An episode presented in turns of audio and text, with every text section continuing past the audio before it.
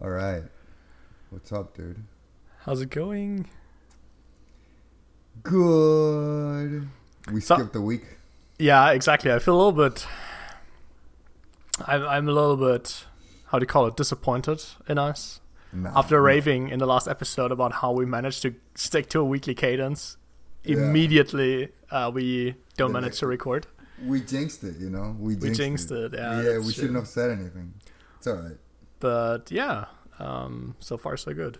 Nothing lost. First month of the year is over.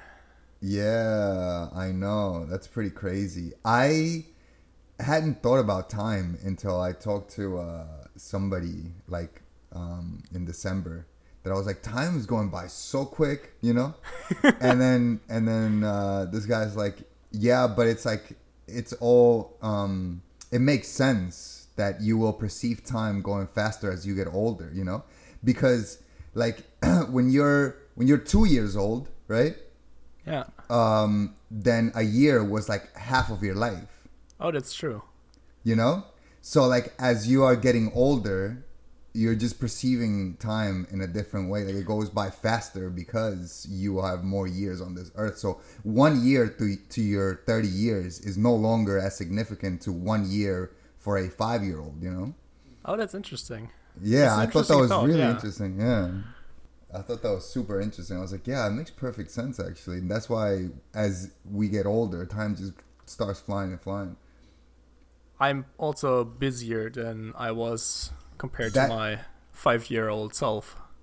That is definitely true. That dude didn't get things done, let me tell you No. that much. Mm-mm. Did not have eight hours of pure um, work. No, it's just chilling, playing, living the doing life. whatever you wanted. Yeah. Yeah. How have your uh, goals been coming along Horrible, after like the dude. first month? No, not not that bad. Not that bad. Uh, there are two of them which I think I'm doing not the best, of course, but I'm being a lot, a lot, like very mindful of them. So, not well, one of them, which is the you know listen carefully that I told Yeah. you that I want to do. That's going. That's going pretty well. I still obviously do it, and I'm not sure if I will ever not do it, but I'm very mindful of it now. Very, Yeah. very mindful. Yeah. So I'm talking, and I might, might, you know, wander off for a couple of minutes, but um, I don't know what it was, but I guess it's just because I had it fresh in my mind, or because I catch myself being distracted that it reminds me of the goal. But something is always reminding me, and I'm like, all right, pay attention. And Mm.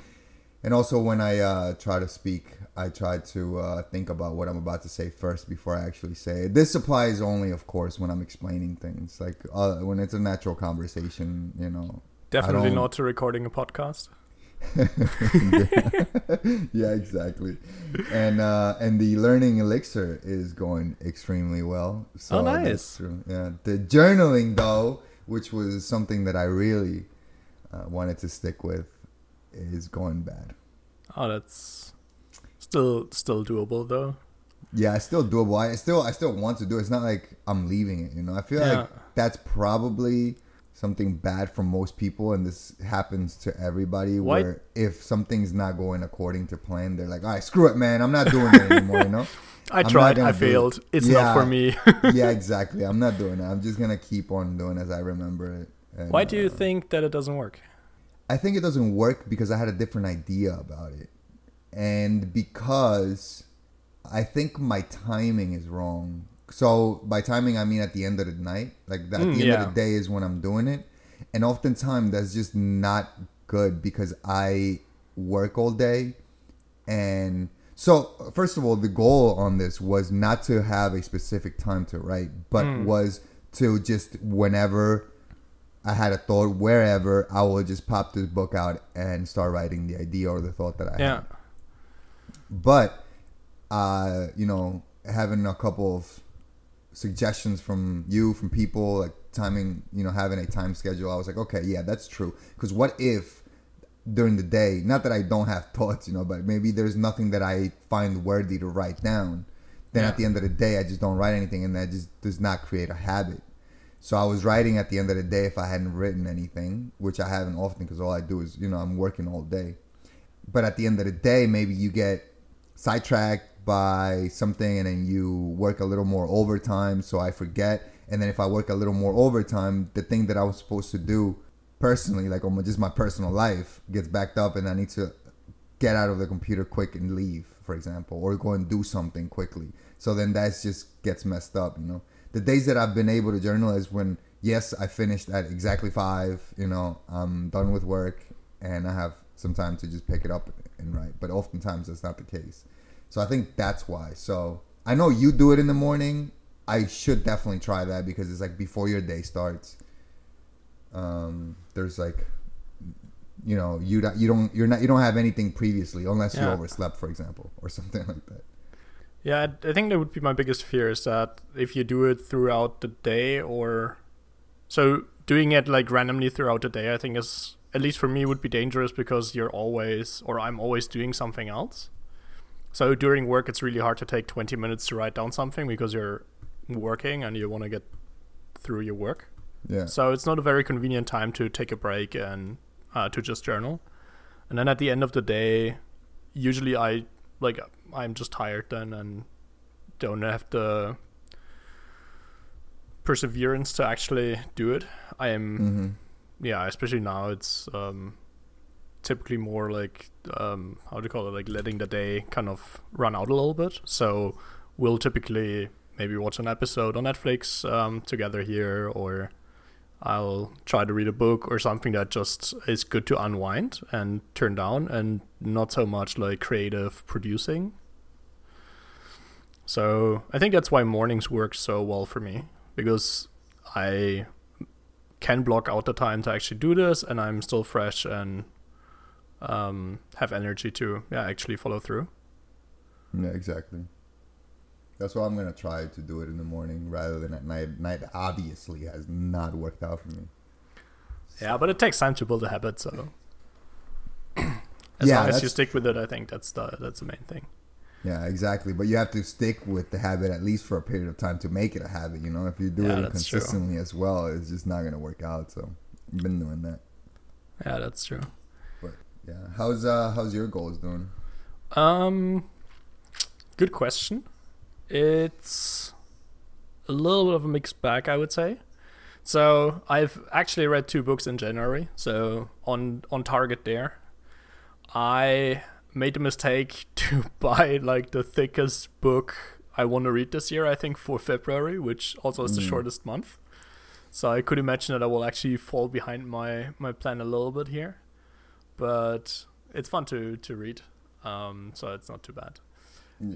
And then, especially with the travel that I have to do for work, it's really hard to stick to a set routine, and I start to feel that um, again, where my weekends and my weekdays look completely different. So it's pretty hard to actually do like the same things on the same time each day.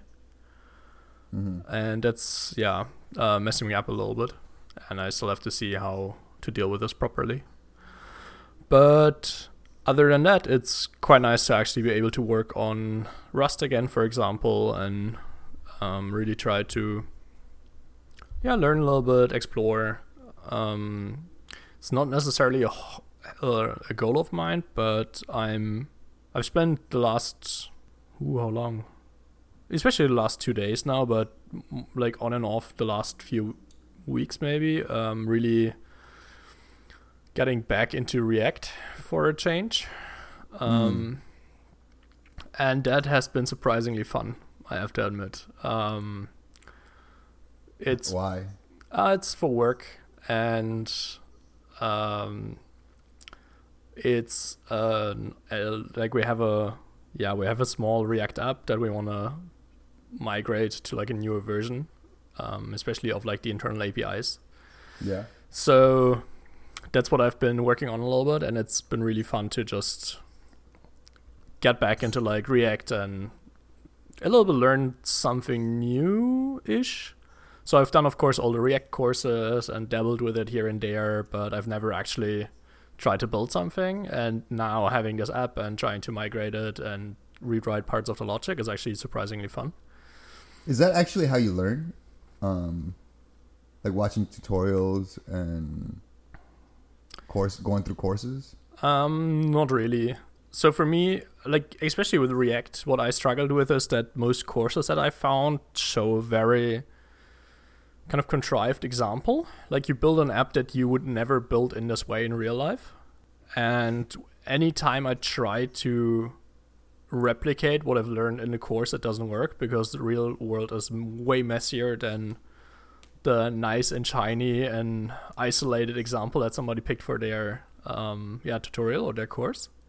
I feel like that's the same with most things though. Like I remember math in college and things like that. You know, like the examples when you were teaching of the of the problems were just nice, you know, concise, and then on the exam you'll just get these huge messes that you kind of needed to apply what you learned based on the you know problems that you solved Yeah. with the exercises in class, but it's like a lot messier and a lot harder. You know.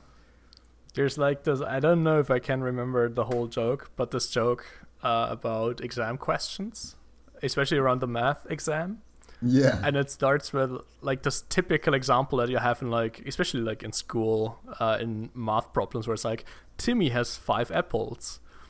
Timmy sh- shares his apples with his friends and gives Susan an apple and Benny an apple. How like what is the mass of the sun and what is Yeah. its circumstance? Yeah. Uh, circum- uh, what's it yeah. called? Yeah. circumference. yeah. Ah, the it doesn't matter, but like this this kind of exam question where it starts with something that you know and you feel kind of comfortable, Mhm. and then just immediately goes into like a completely different territory, and it's like whoa. Yeah, yeah, exactly. I've seen that one. I've seen that one. Yeah, yeah. I feel like that's the same with with everything. But yeah, Yeah. I don't learn with videos, man. I I don't, I don't know. I can't learn with. I mean, yeah, I don't really learn with videos. I um I, I, I pick up certain things, of course, that drive me to other places, and it kind of makes me familiar with certain things. But um, like for example, uh, I was the last part of the bit of the Elixir course that I was going through was channels mm, which is yeah. So you're messing with sockets, and he shows you how to connect, how to join, um, you know, socket and everything with, within uh, within your app, and then how to receive and handle, and then you know like do the whole back and forth, like you know ping pong of of data, like whether you call it or not. And the way he sets it up, um, I was going through it and I'm just going along with it. And then at the end of the, uh, you know, at the end of the actual section where he's done with the showing you channels, I'm like, I don't know. Like, I would not be able to set this up right now Yeah. by myself.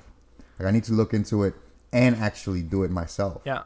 not actually just follow along. I'm just don't. I've never learned like that. It's it's No, I think it's always either helpful or required to do it yourself and try it for yourself. But do something that not related to the video. I think like try it out yourself with something else. Right. Like now Yeah, now I will do my own app and then figure it out on my own. Not just but actually understand it and not go through back to the course again, but actually research Yeah. uh, the documentation on this and try to make sense of it so I can truly understand it. You know, like.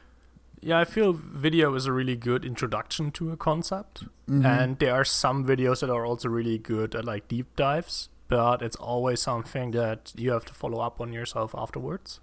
And yeah, in a way, maybe that's because so I really like learning with books. And maybe that's because it's easier to kind of go back and then kind of read the content again in slices that are easier to kind of follow along. And it's easier to find exactly what you need to make progress on your own uh, learning path instead of Yeah. having to kind of find the right timestamp somewhere in a video where they talk about exactly this concept. Exactly. Exactly. And it's like you have the power of your, you know, by reading, you have so much more power to rewind, Yeah. stop, you know, play, pause, and whatever. Like, you can just read a line 50 times if you don't understand it until you get it. Instead, you know, it's a little Yeah. more annoying and No, it's really videos. For me it's the same. Like I do need to try it by myself and especially with React and the tutorials I've seen there, that has always been the biggest challenge that especially in this world I feel like JavaScript uh, front end applications, these kind of things, that the reality is always so much messier than whatever you can teach. Yep. That it's really hard to kind of bridge bridge that gap and go from a tutorial to your own thing. Especially in JavaScript, where there are like zero conventions and just figuring out how to set up like the folder structure for your React project is just not found a nice way to do it. I feel like on every framework there should be a convention of folders. Yeah. I think what Create the React app has tried is really good. Oh, I haven't. I haven't messed with. I haven't really messed with React actually uh, on the uh, just React side. Mm.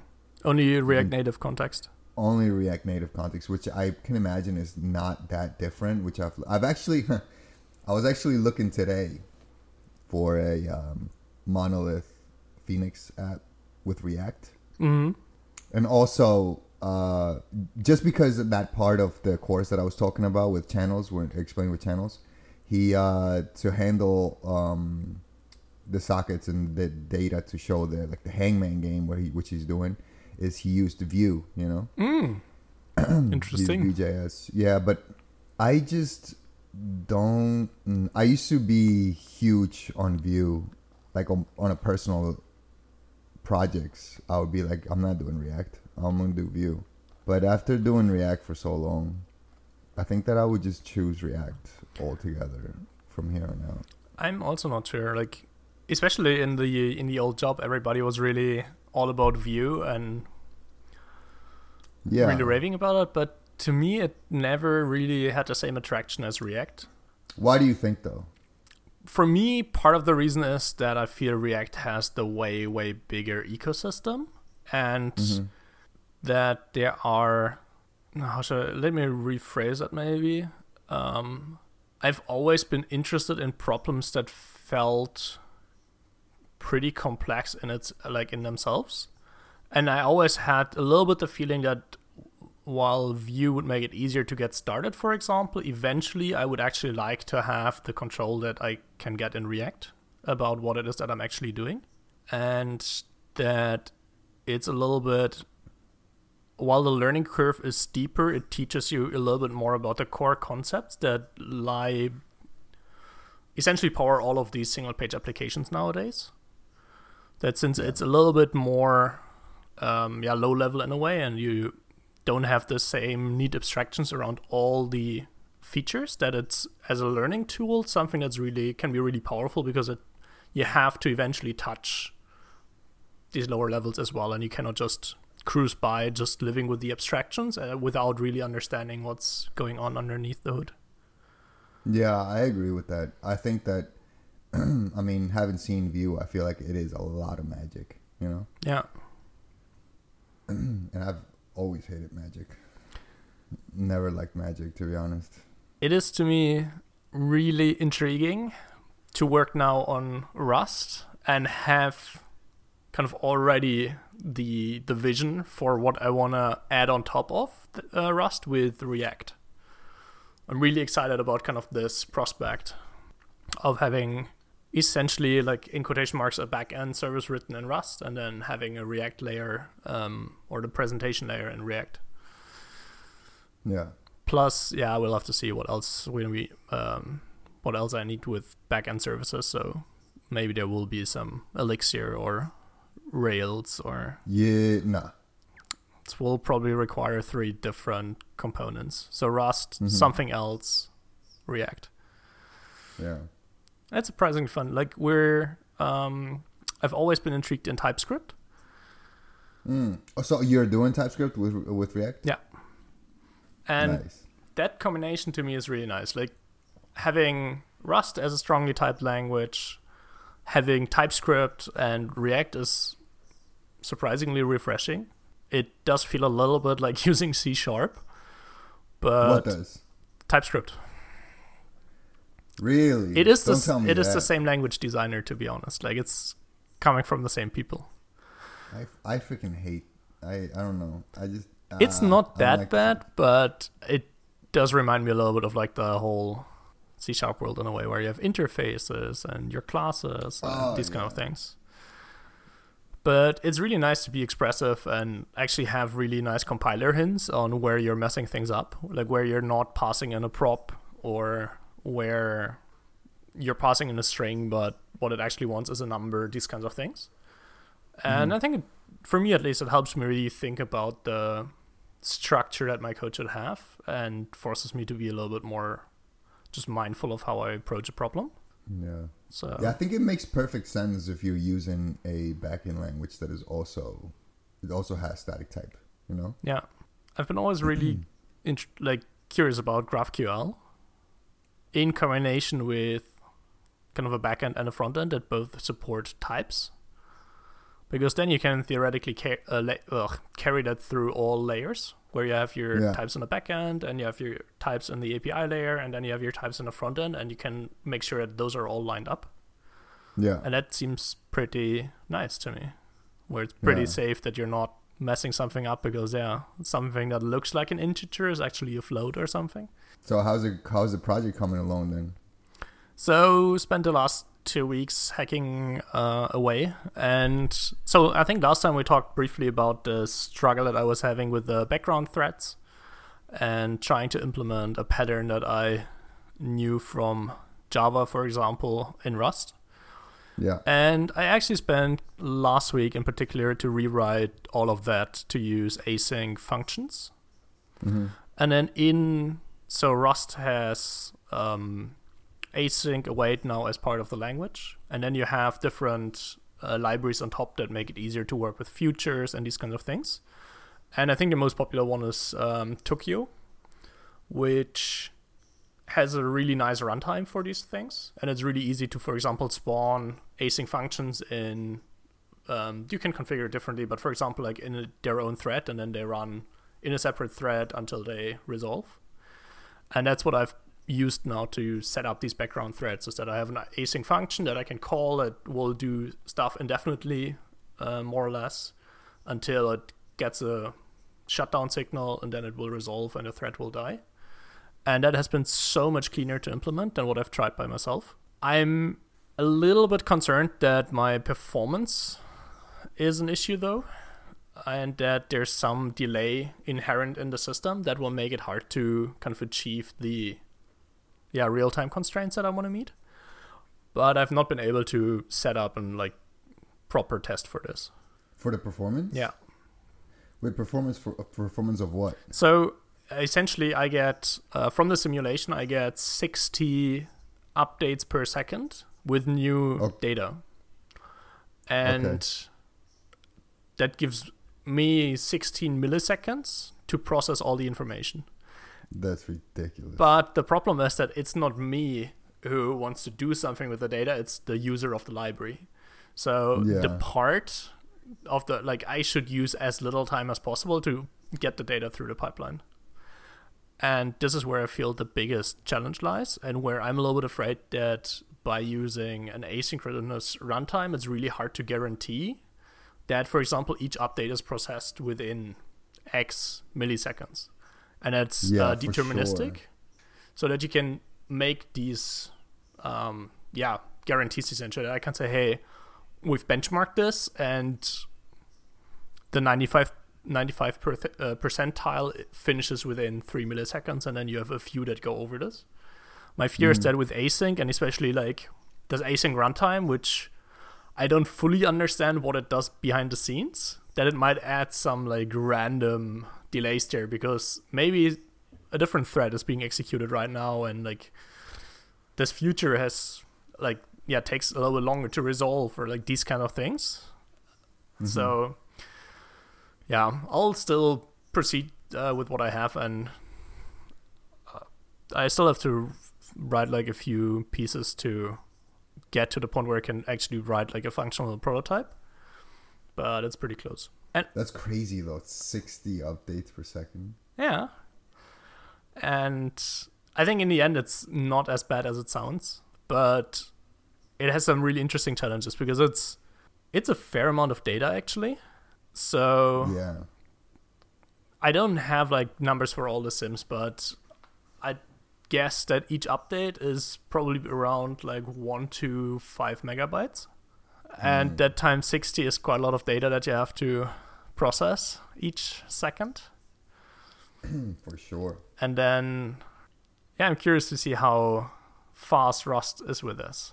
Because I, so my other fear is that I'll either create inefficient code that just doesn't run fast, or that I'll create a memory leak where I'm just copying data around all the time, which Oh, yeah. a is neither efficient nor, um, yeah, is it how do you call it like reliable because eventually my process will just die because it runs out of memory or something.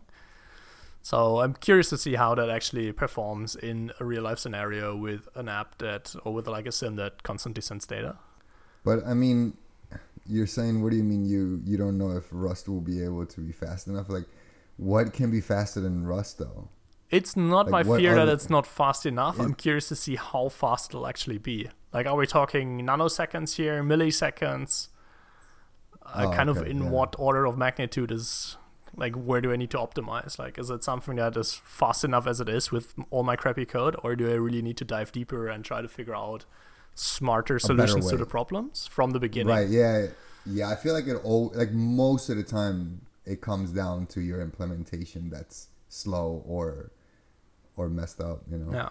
rather than the actual language itself. No, definitely. It's definitely in my code. It's not in, in Rust. But yeah.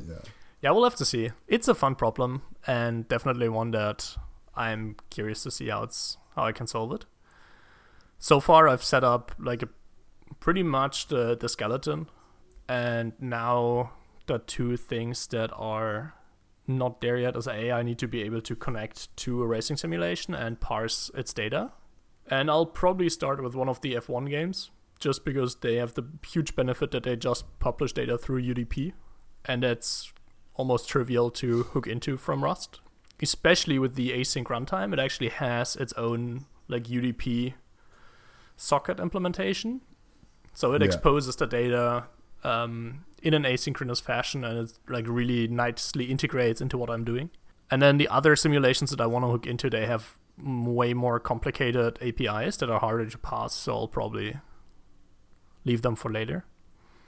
And then the other problem, and I'm kind of going back and forth a little bit on this, is the whole kind of main loop of the app and how to implement this. Because so the idea is you start the tool on the background as like a Windows service or something. So it automatically starts when you start uh, when you start your computer. It runs in the background, and then it waits until a simulation is started, and then connects to it and sends back the data. Which means I need to detect when does a simulation start, and then it needs to.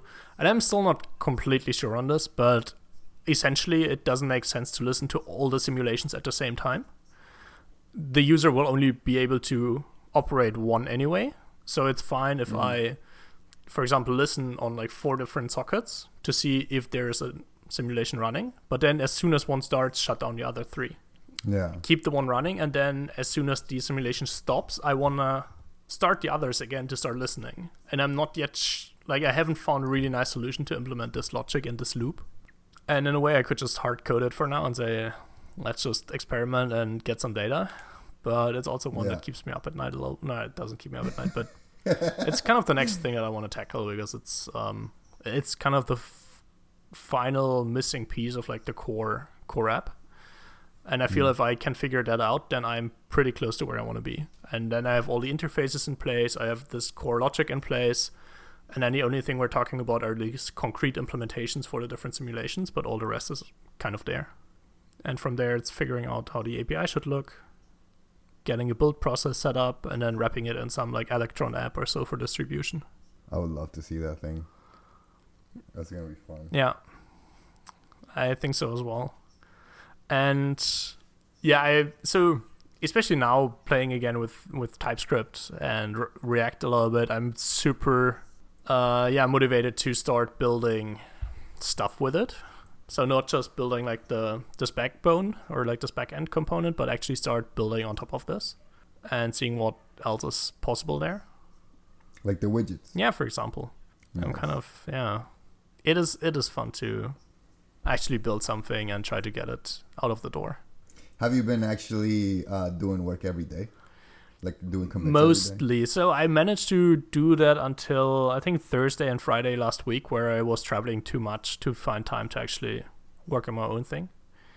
Mhm. And this week has also been just super busy. I think I, yeah, met friends and family for dinner every day of the week. So I just didn't find the time to actually, um, yeah, work by myself for an hour in the evening. So this week has suffered a little bit. I was able to do a little bit yesterday in the train, which is always nice. It's like three hours where I just sit and can focus on something. Yeah. And now I have a free weekend. Girlfriend's is, the girlfriend's out of town, so I'll, I can keep myself busy Oh, nice. and let's see how far I can get. nice. But- so React, you're learning at work then, or like you're messing with it at work? Yeah. Huh. Yeah. That's nice. Yeah, it's like I have to also squeeze it in between all the other responsibilities that I have, so I can't do it as much as I would want to, but it's still nice to, yeah, to do. And yeah, my goal would be for this month essentially to get this, yeah, the service that I'm working on for the sim racing uh, stuff, get that to the point where I can hook into kind of the first simulation all the the logic is essentially there to read the data, push it down the pipeline, expose it through a GraphQL interface, so Mhm. that can start experimenting whether or not it's actually like working as it should and if it's something that is feasible. To then maybe in March have a more thorough look at the API and see like more, yeah, focus a little bit more on like the data modeling side and check out what is necessary there to get to the point where it would actually be possible to build like a small MVP client app with it Yeah. to and if it's just to kind of get an example going that could be used to share with the community to ask for feedback but just have like a sample app and some example code that yeah i could publish on github and start engaging potential users That would be great. yeah. and i think if i would reach that that would be a rev- or would have been a very successful first quarter of the year I know that's a huge goal you've been having. So in the end it's surprisingly little code that i've written so far so are you scared? I'm a little bit afraid that I'm missing something in my head where I will run into, yeah, something that is way more work or way more complex than I think it will be. Mhm. But it's also so far it's been really fun, and I have to say Rust is a really really nice language. It's really enjoyable to write. The libraries are sadly not really the, like where I would want them to be. Like almost every dependent, I, I think literally every dependency I have in my project is zero point something as a version, Oof. Yeah. and the web server that I'm using it just went from 0.1 to 0.2, oh, huge jump there. and they actually changed their APIs. It's really, it's a little bit annoying, but in a way, these products like sometimes these libraries are super mature, and that they that they are on version like 0.11 is none like not a problem at all because they've been essentially have had stable APIs for four years. And for what yeah, that's my experience as well. for whatever reason they're waiting for some feature in the language before they feel confident they can publish like a 1.0 so especially async await has for a lot of libraries been kind of this magic target that they've uh, pursued where they knew that as soon as that comes they want to rewrite the whole library and then they need to change all the public apis so it wouldn't make sense to release a version before that hits and I'm not sure that's a good argument because some of these libraries have been waiting for like four years now and could have easily went through like version one and maybe version two and then rewrote the API with async for version three. Yeah. But yeah, it's a it's an interesting ecosystem. no, it's just growing and growing. it's great. I definitely plan to learn it next for sure after I uh, work a little bit with Elixir. It yeah, they do have a little, like slightly different use cases I think right now. No, Um, of course, of course. Which I think is the it's great. You know? Yeah. it's great. What I'm still curious is kind of the whole business side of things when it comes to especially like the side project, where I'm not sure if I'm overly optimistic when it comes to the feasibility of actually eventually maybe if I would ever want to build this into something sustainable. Mm-hmm. Where do you like what? What do you have in mind? I'm still, yeah, struggling estimating how big of a market there would be for this. Okay. And Like for yeah. Yeah, it's it is a niche community, and the more like I listen to a lot of different podcasts where other founders share their kind of startup story, and especially a lot of them have kind of bootstrapped or kind of grown it slowly, and um, yeah, how do you call it? Like with intent. And every time they share their experience or kind of tell what worked for them or what didn't work or what lessons they take away from this, I'm like, oh yeah, this doesn't qualify to me. Like, oh, I'm doing this like completely different than what they would suggest. And oh, they had a lot of success just by going into like a really big market and being able to differentiate themselves from competitors. And oh, they Mm. say, oh, you shouldn't start your own market. Oh, yeah, that's interesting. Hmm. What am I doing? Oh, yeah, I'm starting my own market. So this is nagging um, at me a little bit. By not starting your own market, does that mean like just something completely new that is not out there yet? No, so yeah, so there. Um, uh, I'm listening a lot to the Build Your SaaS podcast from the Transistor.fm guys, Mhm. and Justin Jackson is really talking a lot about how they've been able to grow the business really fast because it's an established market in a way, or there has been momentum before they joined the market. Let's put it like this. So the market was already moving. They it was a market that was already aligned with their interests and what they were thinking about anyway. So there was like a, also lucky coincidence. But what he notices is compared to other businesses that he tried to start is that since the market had already something happening, it was way easier for them to build a sustainable business in that market. And I if see. I look at sim racing in particular as like a small niche, with people that do it as a hobby on the side, and there's like no real like B two B opportunities, for example, or um, it's questionable how much people would be willing to kind of pay for additional services in the space. It does make me wonder whether or not it's a good idea to invest there. Like, are you scared that the people won't buy? I'm scared that there are not enough it's- customers to build a sustainable business that uh, would also have some growth potential.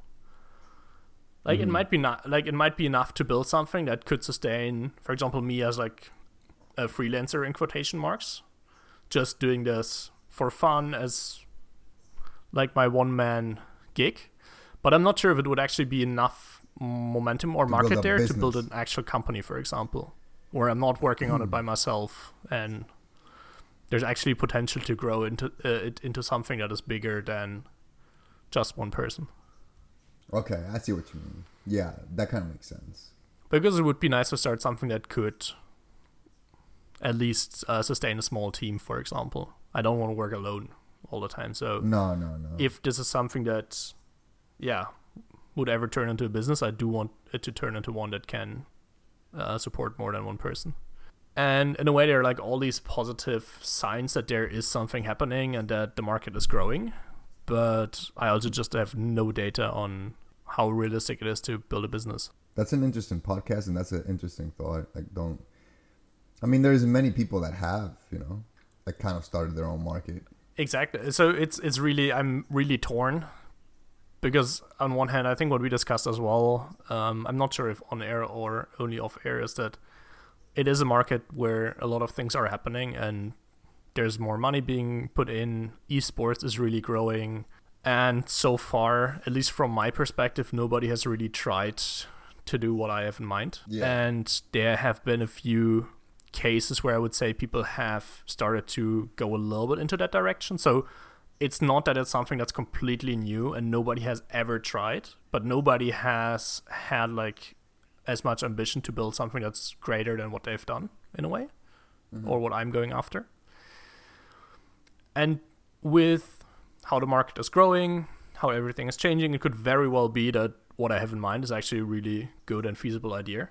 And it's the right time to try this. And other people have done their own things because, yeah, if I look back five years ago, maybe even further, the market was so much smaller than it is today. But it could still be that this is just kind of hope and dreams and not really based on reality. And in fact, the market is still really small, and I don't know. I think, anyways, you'll just learn so much. So that's a little bit my goal right now is just enjoy the ride. And it's really Yeah. nice to work on Rust. I see a lot of potential to work at least a little bit on React. It's an interesting opportunity to learn about building communities.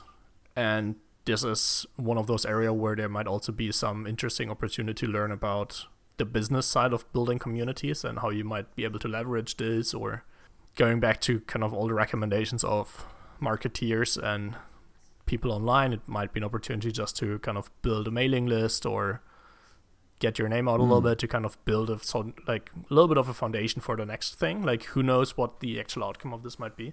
So learning wise i think it's a really interesting opportunity. And i hope that as long as i can enjoy the ride it's worth doing.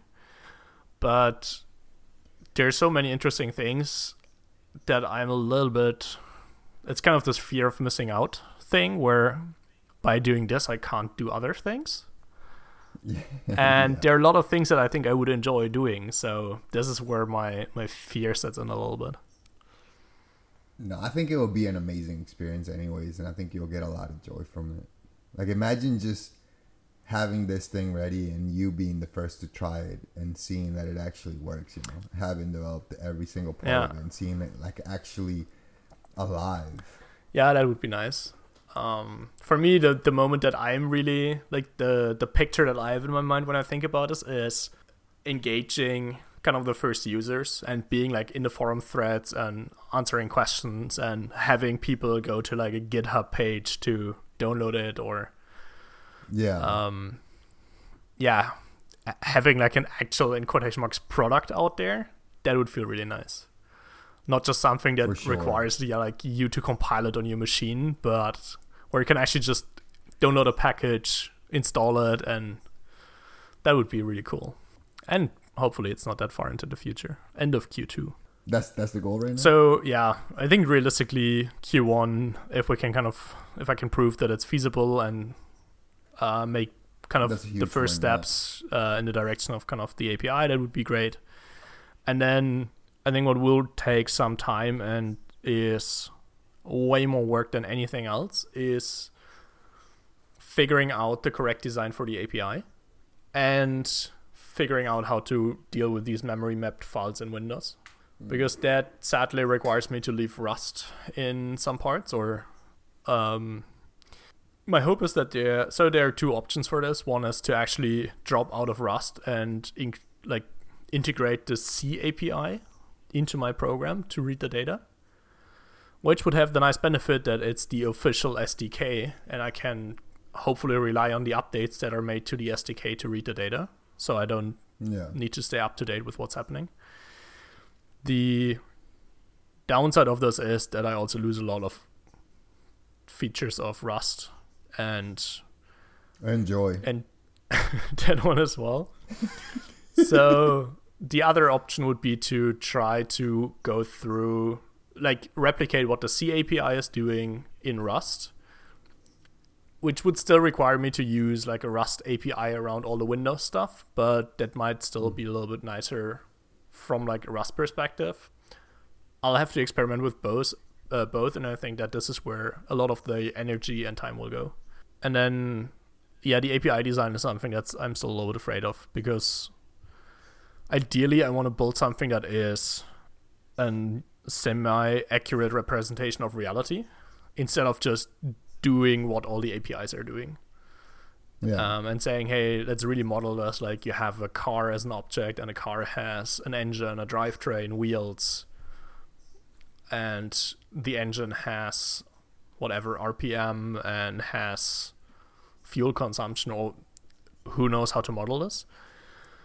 But I just, I don't want to go ahead and just do it based on my gut feeling, but it would be really nice to talk with somebody who actually knows stuff about cars to, for example, be able to build a model that is actually a representation of an actual car and not just oh i think this might go to like into this group and oh this is a hmm. value that i would guess has something to do with wheels. I don't know. Like instead of guessing, actually having an engineer talk through this and try to map it into something that's reasonable and makes sense.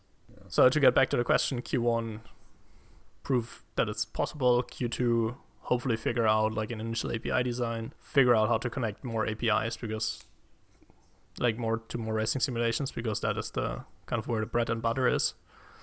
And then towards like the second half of the year really try to um, build out a community and see what's there. That would be like the goal Yeah. for Q3. And then Q4 is hopefully figuring out the next steps. Like, does it make sense to spend more time on this and invest in this? Is there no traction? And it's better to just maintain it, but not really put more time in. Like, we'll have to see. Exciting. Yeah, it is. Yeah, it's the dream. That'll be pretty cool. That'll be pretty cool to start once once that forum starts going live. That's definitely gonna be a huge win. Yeah. And let's see how it goes. Anything else you want to talk about? No, I think uh, I think we can cut it here. Yeah, that sounds good. Let's leave some stuff o- uh, for next time. Let's do it. Cool. Was nice. Yeah. Let's see if we can get back to the monthly cadence. Uh, weekly, sorry, it. weekly. Yeah. Weekly. What are you doing? Yeah. Uh, it is actually pretty late in the evening here, and my brain doesn't work as smoothly anymore as I was hoping. So, yeah, you've been working all day too. So Yeah. So yeah, All right. cool man. It was great. Talk soon. Let's uh yeah, see you.